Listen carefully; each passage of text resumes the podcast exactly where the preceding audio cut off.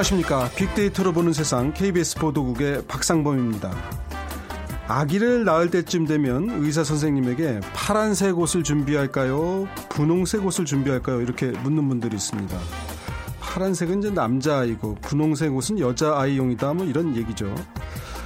그리고요 화장실 표지판을 보면요 남자는 파란색의 바지 차림 여자는 분홍색의 치마 차림입니다 남자는 이래야 돼 여자는 이렇게 입어야 돼 이렇게 생각하고 행동하고 또 말하는 게 다반사입니다 그런데요, 요즘은 분위기가 좀 달라진 것 같습니다. 금남의 영역도, 금녀의 영역도 사라지면서 전통적인 성 역할이 빠르게 무너지고 있습니다.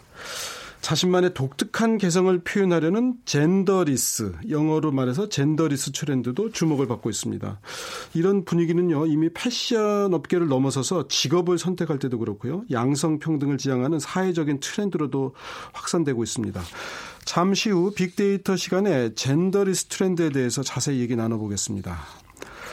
그리고요, 요즘 주식 시장이 뜨겁습니다. 미국도 그렇고 일본도 그렇고 우리도 그렇습니다. 오늘 아침에 코스피가 사상 처음으로 2,500선을 돌파하기도 했습니다. 세상의 모든 빅데이터 시간에 코스피라는 키워드로 빅데이터 분석해 보겠습니다.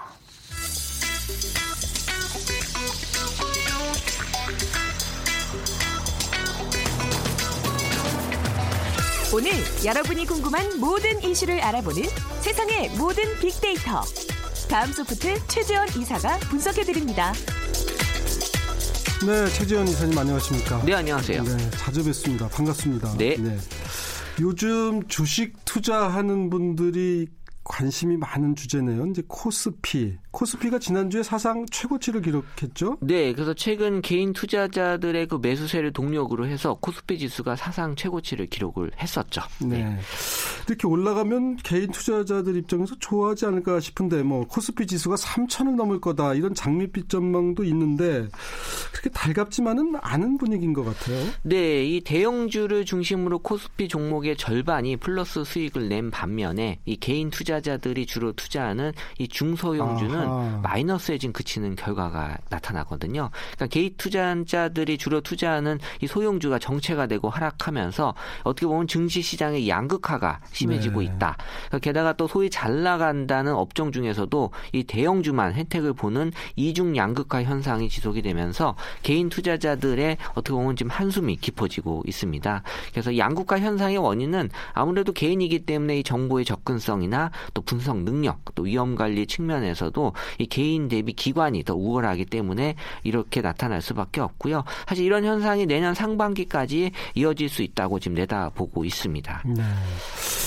이게 뭐 어떤 슈퍼겜이라고 부르는 분은 아, 나도 삼성전자가 이렇게 오를 줄 몰랐다는데 이제 사실은 큰 업종 그러니까 그 주가가 비싼 그런 주식을 사는데 개인 투자자들이 좀 부담을 느끼는 거죠. 그런데 그런 건 또 잘 안 오른다 이런 얘기 아니에요? 그렇죠. 이 코스피가 연일 뭐 사상 최고치를 지난주에 경신했지만 이 삼성전자를 제외한 지수 상승률은 사실 미미했거든요. 그러니까 네. 양적 성장을 했다라기보단 질적 성장을 이루고 지 못한 채 있다는 게 전문가들의 해석이고요. 이 코스피 시장이 특정 종목에 지나치게 의존하고 있다는 점에서 위험 성이 높고 주가 양극화에 따른 부의 효과가 일어나기 어려운 구조라고 보고 있습니다. 이 부의 효과란 주식 등의 그 자산 가치가 늘어나면서 소비가 진작되는 효과를 말하는데 이 주가 양극화로 부의 효과가 생기기 어렵다는 말은 그 개인들의 그 체감 수익률이 저조할 수밖에 없다는 얘기고 이 개인들은 코스피 지수 상승을 주도한 이 삼성전자를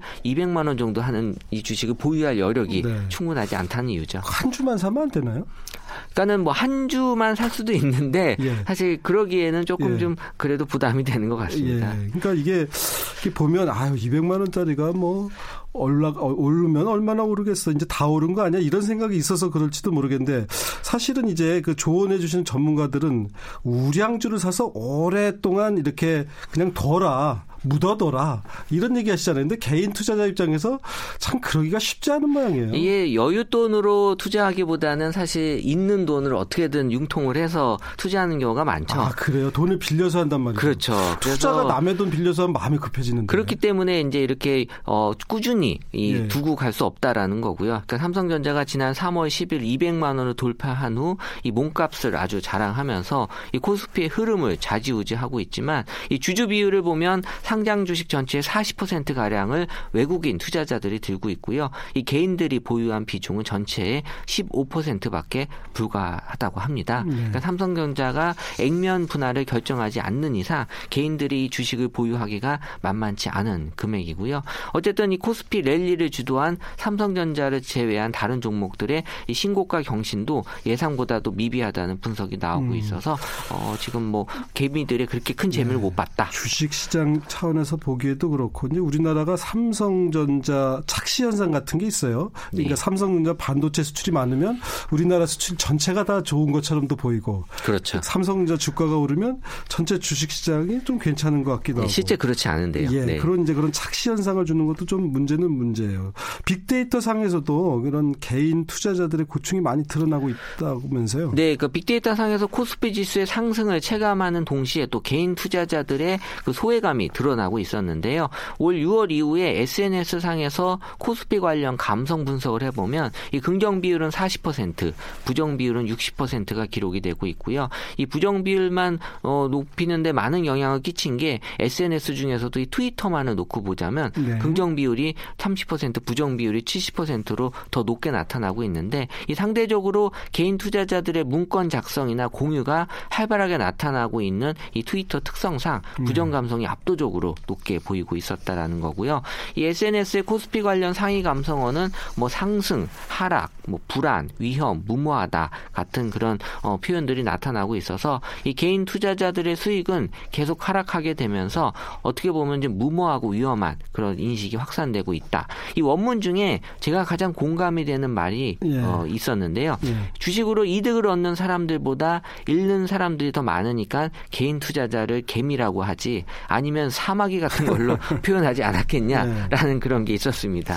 그러니까 저는 저도 이제 지금은 안 하는데 과거에 주식 투자를 경제 공부 겸해서 몇 번 산 적이 있는데 사실 들고 있으면 매일매일 그 여기도 지금 그 감성어 뭐 여기도 표현이 돼 있던데 오르락 내리락 하니까 마음이 불안해요. 은행 이자는 따박따박 어, 얼마라도 정해진 게 나오는데 이거는 그냥 뉴스만 보면은 야, 이 또 오늘 내렸네. 올랐네. 이렇게 그러니까 일이 일비하게 되더라고요. 그러니까 개인 투자자들이 그런 문제가 좀 있는 거예요. 저도 한때 주식을 좀 할 때 돌이켜 보면 예. 다른 일을 못 하겠더라고요. 예. 계속 이 종목이 올랐는지를 확인을 하기 예. 때문에 일반 직장인들이 사실 한다는 게 쉽지가 않아요. 그러니까 근데 뭐 좋은 종목 사서 한 2, 3년 푹 묻어 놓으라면서요. 그렇게 되면 좀 오를까요?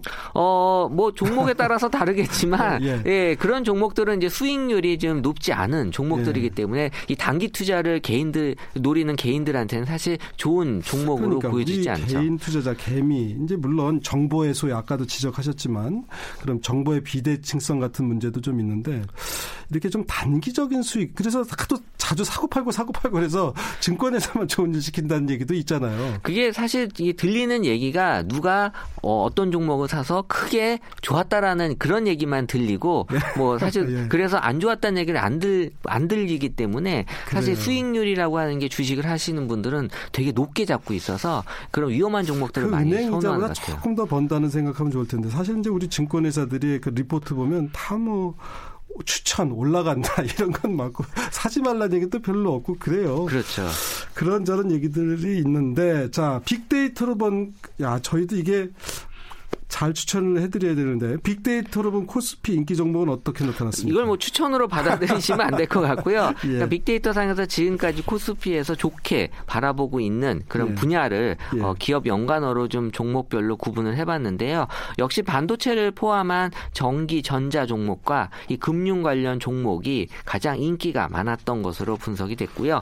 네. 전기 전자 종목은 41%, 금융 종목이 29%, 그 뒤를 이어서 화학이 16%. 6%, 운수 장비 8%, 제약이 6% 기록을 했고 이 전자전자 이 전기전자 종목과 관련한 기업으로는 뭐 삼성이나 SK 등이 지금 포함이 됐고요. 금융 같은 경우는 뭐 하나금융, 미래에셋 등이 포함이 됐습니다. 그러니까 지금 이제 앞으로 미국의 IT 기업 실적 발표가 진행이 예정이 있다는 점을 봐서 이 기대감에 따른 전기 전자 업종의 강세가 계속해서 이어질 것으로 지금 예측은 되고 있습니다. 음, 지금 이제 이 말씀의 의미는 빅데이터 상에서 이런 언급이 많았다 이, 이런 의미인 거죠. 이렇게 그렇죠? 투자를 실제로 했다기보다 네 이런 종목을 투자했다라기보다는 이제 네. 이런 그 기업들 위주로 얘기들이 많이 올라왔다. 어떤 투자자들 거죠. 사이에서는 여전히 이런 전기 전자 종목, 금융 관련 종목을 유망하게 보고 있다. 투자자들은 우리가 이제 그렇게 생각해 볼 수는 있겠네요. 그렇게 해석하는 게 맞겠죠. 음. 네. 어떻습니까? 이제 개미 투자자들 아까도 말씀드렸지만 귀가 얇아서 쏠림 현상도 있고 뭐가 좋다 그러면 따라하는 미투 뭐 이런 투자도 있다고 했는데 앞으로 전망은 어떻게 보세요? 그러니까 코스피 시장에 지금 활력을 띠는 반면에 이 소위 개미로 불리는 일반 개인 투자자들의 체감은 여전히 그 싸늘하기만 해서 전체 개미 투자자들이 지금 이제 줄어들고 있다라는 그런 분위기인데요. 네. 한국 거래소에 따르면 전년도 상반기 대비 올해 상반기 개미들의 매매 비중 및 거래 건 건수가 줄어들었다고 합니다. 네. 그러니까 일반 개미 주식 시장을 아예 좀 떠난다는 의미인가요? 그렇죠. 예, 일반 개미 투자자들이 그 줄어드는 반면에 또 거액 투자가 가능한 이른바 또 슈퍼 개미들이 있거든요. 네. 그러니까 이분들은 또 주식 투자에 또 적극 뛰어들고 있는 분위기라고 하고요. 그러니까 거래소에 의하면 개인이 1억 원 이상의 그 대량 주문은 주로 이 대형주 비중이 높은 것으로 드러나고 있고요. 일반 개미 투자자들은 투자 리스크가 보호되지 않은 이상 앞으로 그 전체 개미 투자 투자자들은 조금씩 줄어들 것으로 보이고 슈퍼개미와 같은 개미 투자자들과는 또 이 양극화 현상이 어, 이 짙어질 것으로 보이고 있습니다. 네. 지금 주식 시장이 이제 전례 없이 뜨겁고 미국 같은 경우도요. 이제 뭐 2만 3천 선을 막 넘어서고 하니까 네. 트럼프 대통령이 그 외국 정상하고 기자회견 자리에서도 뭐 이렇게 많이 올랐다 참 뭐 다 내 덕이다라는 식의 취지의 그 말을 사실은 했어요. 그러니까 미국 시장이 어떻게 보면 이렇게 견조하게 지금 올라가고 있으니까 전 세계적으로 주식 시장 전망이 나쁘진 않다 이렇게 볼 수는 있겠네요. 네, 사실 뭐 우리 주식 시장은 이제 미국하고 많이 또 연관을 짓고 있잖아요. 그래서 네. 미국의 그 주식시장 분위기가 좋기 때문에 사실 한국도 지금 분위기가 같이 좋아지고 있는 것 같고 어 사실 지금 당분간 계속해서 좋아지고 있는 분위기 때문에 많은 주식에 대한 관심은 높아지고 있는데 네. 여전히 이제 수익률은 또 예. 별개의 문제로 지금 나타나고 있다라는 음. 거기 때문에요. 그러니까 전체 시장은 괜찮은데 개인 투자자들은 크게 여기서 재미를 보지 못한다, 수익을 거두지 못한다 하는 문제를 이제 저희가 다뤄봤는데 하여튼 참 이게 참 딜레마예요. 영원한 참 과제고 모든 분들이 주식시장의 과실을 골고루 따갈 수 있으면 좋을 텐데 세상은 그렇지만은. 네. 제 주변에도 주식하는 사람은 사실 계속 하는 것 같아요. 뭐 사실 자기가 돈을 잃어도 예. 어, 그 만회하기 위해서 또 이 끊지 못하고 계속 예. 하기 때문에 어, 여전히 이제 주식 시장은 계속해서 예. 관심이 알겠습니다. 높은. 주식 네. 투자를 근데 게임처럼 하거나 도박처럼 하면 안 되겠죠. 주식 투자라고 하는 거는 어, 어떻게 보면 나무를 심고 그 나무 가 자라는 거를 좀 보는 과정이라고 또 어떤 분들도 하던데. 여유 자금으로 해야 하는 게 맞겠죠. 알겠습니다. 네. 지금까지 세상의 복, 어, 모든 빅데이터 다음 소프트의 최재원 이사 함께했습니다. 고맙습니다. 네, 감사합니다.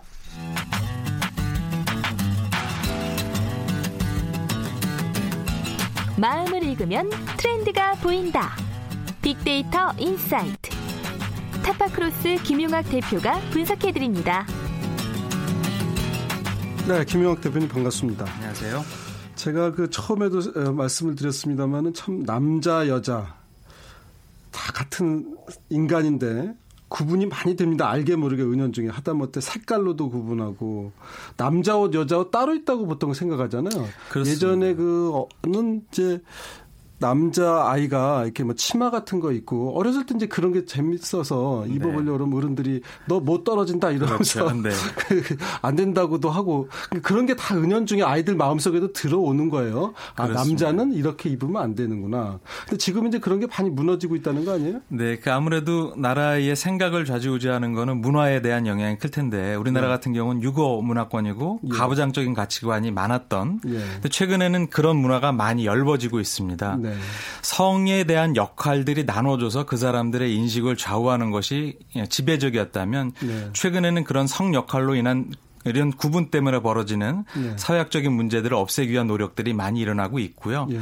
어, 이런 젠더리스 성을 구별하고 있는 예. 것들이 예. 없어지는 것이 여러 가지 소비나 유통 트렌드에도 나타나고 있는 것이죠. 예. 그러니까 우선 옷도 남자 옷, 여자 옷 물론 이제 뭐 넥타이 매는 여성들은 아직까지는 뭐 그렇게 별로 볼 수는 없지만 여하튼 여러 분야에서 옷 같은 경우들은 좀 그렇다고 봐야죠.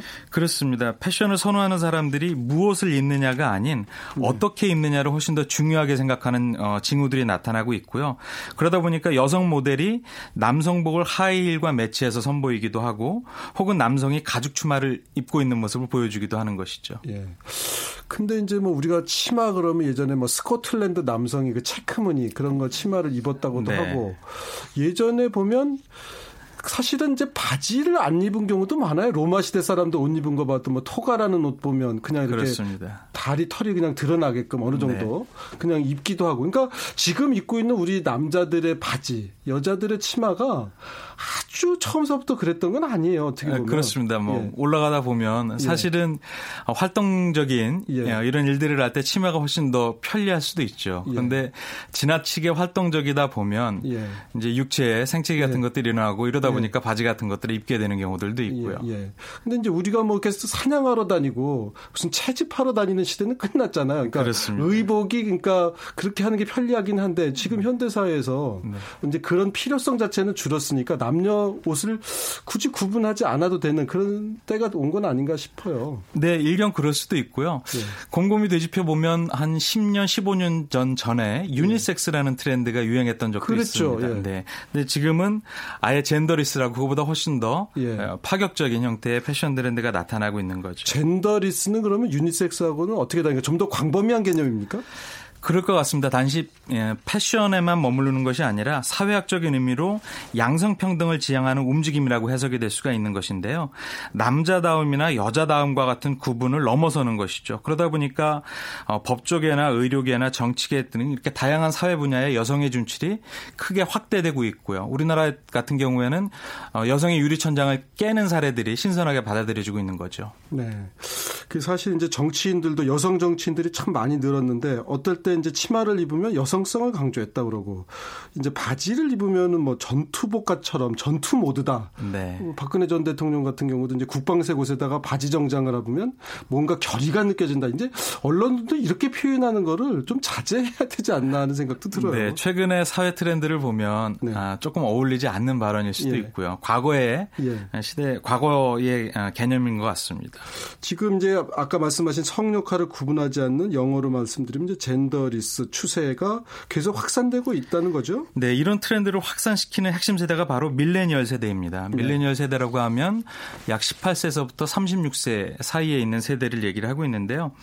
2013년도에 인텔리전스 그룹이 14세부터 34세 소비자를 대상으로 실시한 조사에서는 약 60%가 남녀의 구분이 사라지고 있음을 인정한 결과가 있고요. 네. 3분의 2 정도가 스스로 앞으로 그런 경계를 없애는데 적극적으로 참여할 것이라는 대답을 했습니다. 했습니다. 네.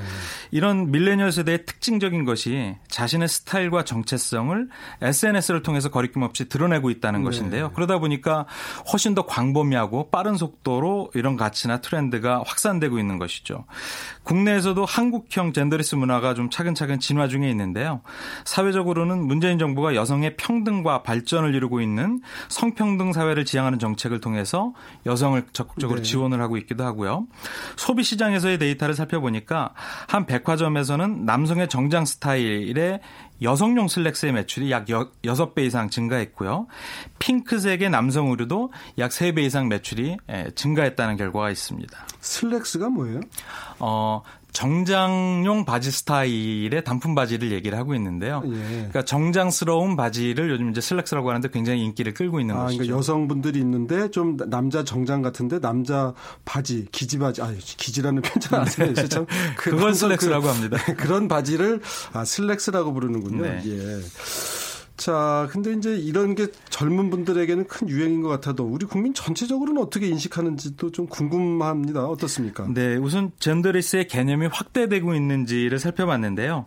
2016년도 대비 2019년 2017년도에 언급량의 증가량이 무려 200배 이상 증가를 했습니다. 200배나요? 사회적 관심이 굉장히 커졌다라고 네. 보고 있는 거고요.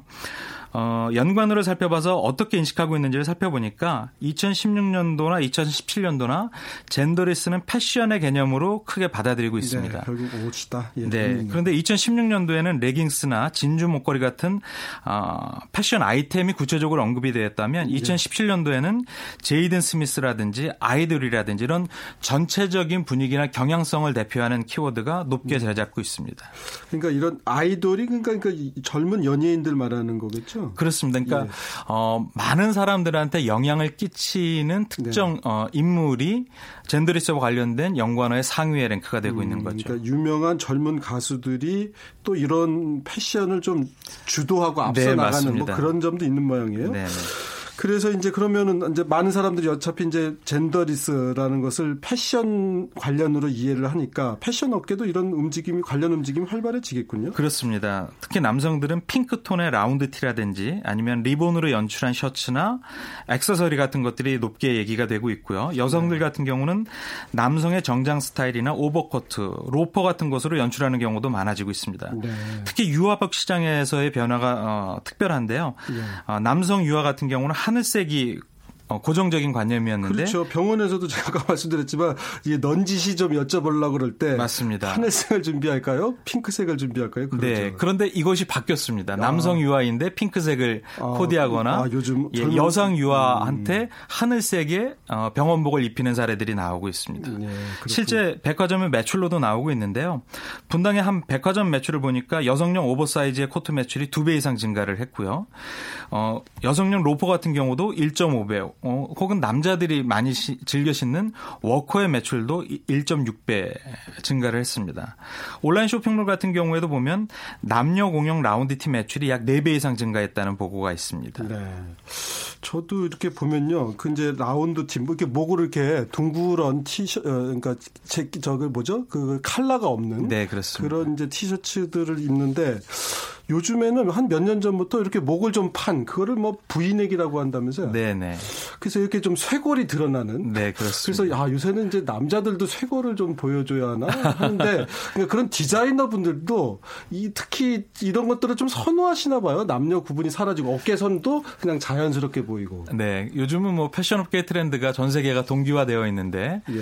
일부 패션을 선도하는 어, 외국의 선진국에서 예. 새해나 내년에 유행할 만한 패션들을 음. 트렌드를 먼저 선보이죠. 네. 그런 것들을 참고해서 전 세계적으로 디자이너들이 네. 어, 그거와 유사한 패턴을 가지고 디자인을 하거나 네. 그런 제품들이 실제로 소비자들한테 보여지면서 예. 소비자들의 선택을 받게 되는 것이죠. 음, 디자이너분들이 하여튼 좀 선도하는 면도 있는 것 같고 그 다음에 화장품 쪽도요. 이제 전에 뭐 남자가 그 향수만 이렇게 해도 아 저 사람 뭔가 좀 이렇게 네.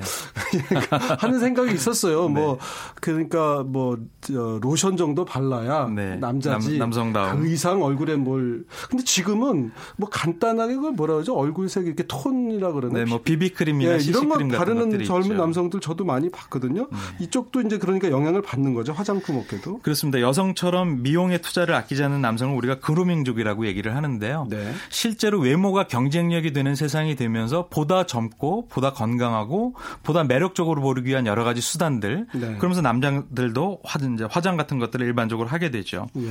한 대형백화점의 결, 어, 발표에 따르면 젠드리스 화장품의 매출이 500억 원 이상을 증가했 어, 넘어섰다라고 얘기를 합니다. 네. 특히 색조 화장품의 브랜드 경우 남성 매출 비중이 2012년도에는 4%였는데 2016년도에는 11%로 크게 증가를 했고요.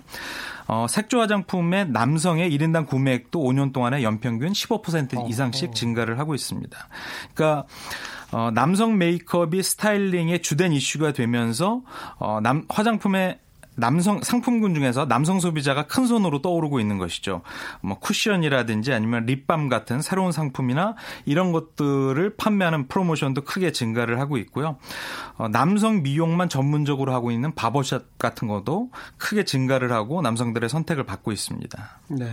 그루밍족이요. 그러니까 좀 멋을 낸다 이런 얘기겠죠. 그렇습니다. 예. 네. 하여튼 뭐 이런 것도 이제 예전과는 좀 다른 시각에서 우리가 좀 볼 필요도 있을 것 같아요. 이런 젠더 젠더리스 문화가 반영된 마케팅 콘텐츠들도 이제 많아지고 있죠. 네, 소비자들을 유혹하는 마케팅 콘텐츠들 중에 젠더리스 트렌드가 크게 나타나고 있는데요. 어, 여성 모델을 기용할 영역에 남성 모델이 진출을 하고 있는 것이죠. 여성 속옷이나 생리대 등의 여성 용품에 남성 모델이 증, 어, 네. 등장을 하면서 나오는 CF 같은 것들도 있고요. 네. 실제로 이런 어, 마케팅 콘텐츠의 소비자의 반응이 설렌다, 좋다, 흥미롭다라는 음. 긍정적인 반응들이 많이 나오고 있습니다. 예, 이제 하여튼 세상을 자꾸 바뀌어 나가고 있는데 이제 일부에서는 여전히 남자는 이래야 돼, 여자는 이래야 돼. 뭐 이제 이런 그러니까 어떻게 보면 성차별적인 요소가 있는 것들이 뭐 이렇게 개인 간의 대화에도 나오지만 광고 중에도 무심결인지 하여튼 이런 게 좀 표현되는 경우가 아직도 있는 거는 같아요. 많이 있습니다. 한 서곡 회사가 자세 쇼핑몰 고객한테 남친을 실망하게 만드는 여자의 여섯 가지 속옷이다는 광고 메일을 발송했는데요. 예. 이런 부분들은 여성의 구매 구매 동력을 남성의 만족으로만 한정되었다는 비판을 받고 있습니다. 그렇겠네요. 실제로 여혐이나 극혐과 같은 소비자들의 반응을 불러일으키면서 불매라든지 아니면 브랜드 평판에 굉장히 안 좋게 영향을 끼친 사례들이 종종 발견이 되고 있죠. 네. 지금 이제 여성을 어떻게 보면 한정 짓는 거죠. 남친을 네. 실망하게 만드는 속옷. 그러니까 그런 옷을 입지 말아라. 먼저 뭐 이런 취지였던 모양인데 자, 이런 추세가 이제 앞으로 어떻게 발전할까 싶어요. 그렇다고 해서 남성, 여성의 차이를 전혀 인정하지 않는 것도 좀 그런 것 같고, 이제 차별적 요소는 없애야 할겠지만, 네. 앞으로의 추세는 어떨 것 같은지 좀 전망 좀 해주시죠. 네. 이런 경계라는 것이 무너지는 거는 굳이 성에 국한된 문제가 아니라 전방위적인 형태로 나타나고 있습니다. 근데 젠더 리스와 같이 남녀의 성별의 경계가 무너지는 것은 타인의 시선과 상관없이 자신이 원하는 옷을 입겠다라는 자유로운 사고를 뜻한다라는 라는 것이죠. 그러니까 곧 어, 최근의 소비 트렌드는 취향 소비 다라는 것이 이런 부분에서도 반영이 되고 있는 것고요. 여성은 예뻐야 된다든지 혹은 남성은 강인해야 된다는 인식의 전환이 확산이 되고 있으면서 이런 부분들이 다양한 어, 패션뿐만 아니라 사회적 트렌드로 고착화되고 있는 것이죠. 따라서 앞으로도 남의 시선을 의식하지 않고 자신이 원하는 것을 선택할 수 있는 이런 사회적 분위기는 앞으로도 크게 확산이 될 것 같고요. 여성성이나 남성성을 부각시키는 제품보다는 성별의 구분을 없앤 젠더리스 트렌드가 더 강화될 것으로 전망이 됩니다. 됩니다. 네. 저는 어렸을 때 이제 집안에서 책 보는 걸 좋아했더니 저희 할머니께서 이렇게 암사내 같다고 저한테 얘기하시곤 그랬어요. 네. 암사내란 게 좀 여자 같은 그렇죠. 남자애다 이런 얘기인데 네. 남녀 구분이란 게 뭐 필요할 때도 있긴 있어요. 네. 그런데 앞으로는 좀 같은 인간으로서 예, 그렇게 좀 바라보고 그런 문화가 더 확산됐으면 하는 생각도 있습니다. 지금까지 빅데이터 인사이트 타파크로스의 김용학 대표였습니다. 고맙습니다. 감사합니다. 자, KBS 1라디오 빅데이터로 보는 세상 오늘은 하덕규의 자유를 들으면서 방송을 마치도록 하겠습니다. 내일은 지구촌 화재 이슈를 빅데이터로 통해 분석해보는 월드 트렌드 빅데이터로 세계를 본다가 마련되어 있습니다.